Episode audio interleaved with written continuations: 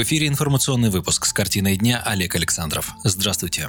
Число новых случаев коронавируса в России за сутки возросло на 163 и достигло 658. Больше всего заразившихся в Москве – 410 человек, сообщает столичный оперативный штаб. Под наблюдением в рамках самоизоляции находится 112 тысяч россиян. Однако профилактические и подготовительные меры к пандемии в России проводятся. Глава правительства Михаил Мишустин поручил губернаторам до 27 марта доложить в правительство о числе коек в больницах для пациентов с коронавирусом. Кроме того, власти в среду готовят для регионов рекомендации рекомендации по ограничению работы торговых центров. Вице-премьер России Татьяна Голикова призвала глав регионов и руководителей органов здравоохранения страны ускорить предоставление данных о мерах в отношении пожилых граждан и людей с сопутствующими заболеваниями и осложнениями. Я еще раз обращаюсь к регионам страны. Сроки, когда вы должны были предоставить информацию, наступили. Представила сейчас только Республика Крым. Еще раз обращаюсь к руководителям регионов, к руководителям здравоохранения для того, чтобы эта работа была осуществлена как можно быстрее, поскольку мы неоднократно говорили о рисках, которые связаны с гражданами лицами старшего возраста. Для нас очень важно позаботиться о здоровье этих граждан, заявила Голикова. В Кабмине уже предупредили, что губернаторы, которые пренебрегают мерами по противодействию коронавирусу, будут строго наказываться.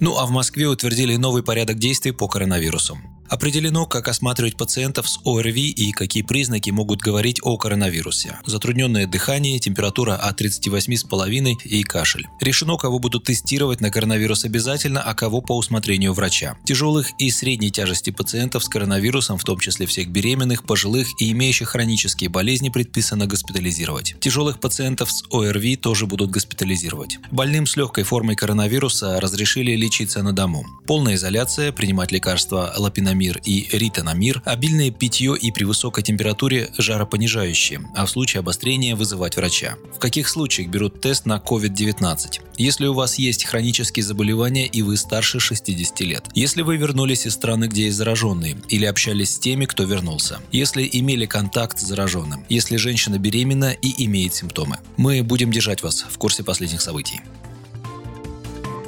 Новый способ, как защитить граждан от необоснованных поборов и коммунального произвола, предложили в «Справедливой России».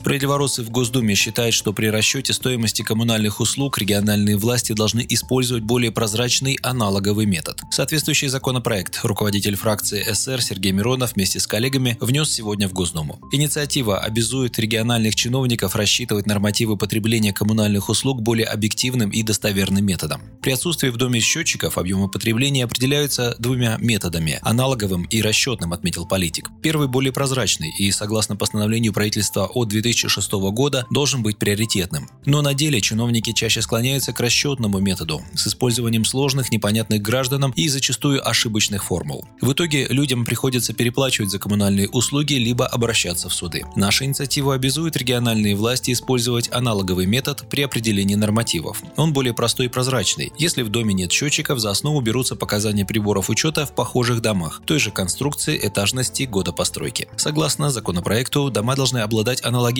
конструктивными и техническими параметрами, степенью благоустройства и климатическими условиями. Аналоговый метод не позволяет повышать коммунальную плату, поскольку нормативы в данном случае максимально близки к реальности. Повсеместное внедрение этого метода благодаря нашей инициативе защитит граждан от необоснованных поборов и коммунального произвола, уверен Сергей Миронов.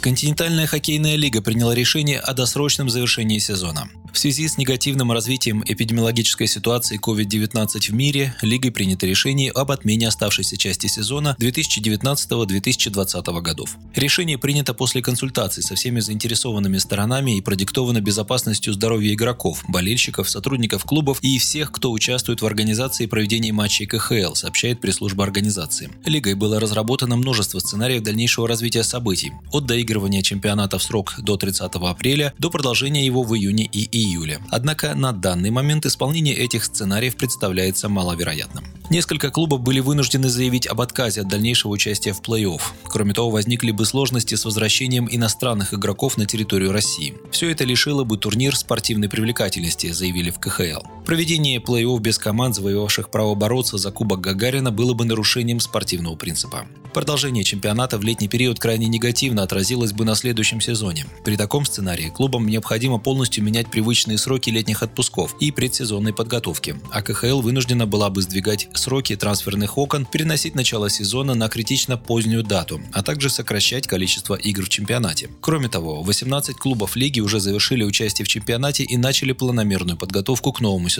Решение о распределении мест по итогам чемпионата будет принято на одном из ближайших заседаний Совета директоров КХЛ. Вы слушали новости. Оставайтесь с нами и будьте здоровы.